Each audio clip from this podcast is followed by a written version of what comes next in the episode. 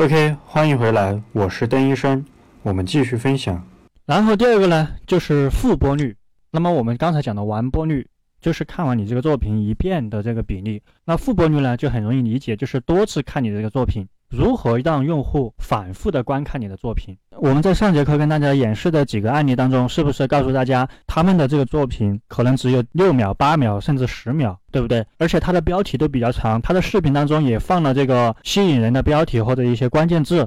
当我们把它这个标题看完之后，这个视频是不是无形当中就已经播放完了？有可能，当我们把它这个标题看完之后，这个视频的第二遍甚至第三遍都已经在播了，对不对？这就是对应的我们这个时长不要太长，然后呢，这个争议性的话题，我们回顾一下，我们在上节课当中举了一个例子，是不是三十七岁的我现在努力还来得及吗？三十七岁，它本身就是一个争议性的话题，特别是那个女人，她在晚上两点的时候都还在工作。那么你可以到评论区里面去看，它里面有很多这种争议性的话题。试想一下，当我们到评论里面去。寻找这些蛛丝马迹，看人家写的一些东西之类的，你可以看到评论区里面很多人的这个评论都是非常的长的。当我们去看这些内容的时候呢，无形当中这个视频它也是在继续播放的，它不会停。你在这个评论区里面待多久，这个视频就会放多久，它只不过是来回重复的去播放。那么这个的话，间接的就提升了我们的这个复播率。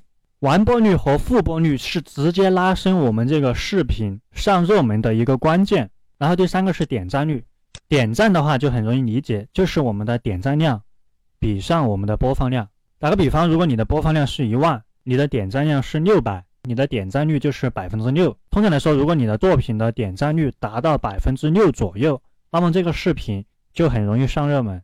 所以说，你们在后续判断你这个作品。有没有可能上热门的话，就按照这个指标去判定。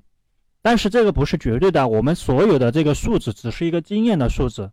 至少来说，根据我们前期测试的百分之九十九以上的，基本上就是这样的。当然也有一些例外哈，有可能你的这个作品一万的播放量，那么这个点赞可能是上千的都有，或者说你一万的播放量，你这个点赞不到一百的也有。那么我们这里的话，还是要看一下刚才的这两个图片。那么这个图片呢，下方就是说的这个点赞的人次，每秒点赞人数占比。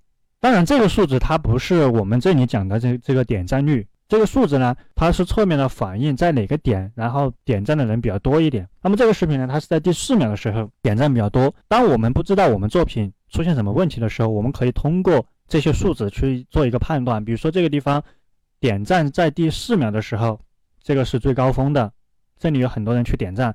那么我们可以去分析一下我们的作品是哪个点打动了用户，然后他要去点赞你。那么以便我们在后续做其他作品的时候提供一些经验的积累。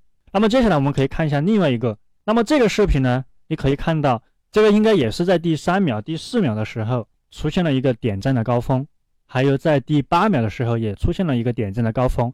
那么说明在你这个视频当中这两个位置一定有打动观众的点。所以说，人家才会去点赞你。这些其实都是给我们提供了很好的这种分析的逻辑。你们后续在分析你们自己的作品的时候，都可以去按照这样去分析。OK，我们稍后继续分享。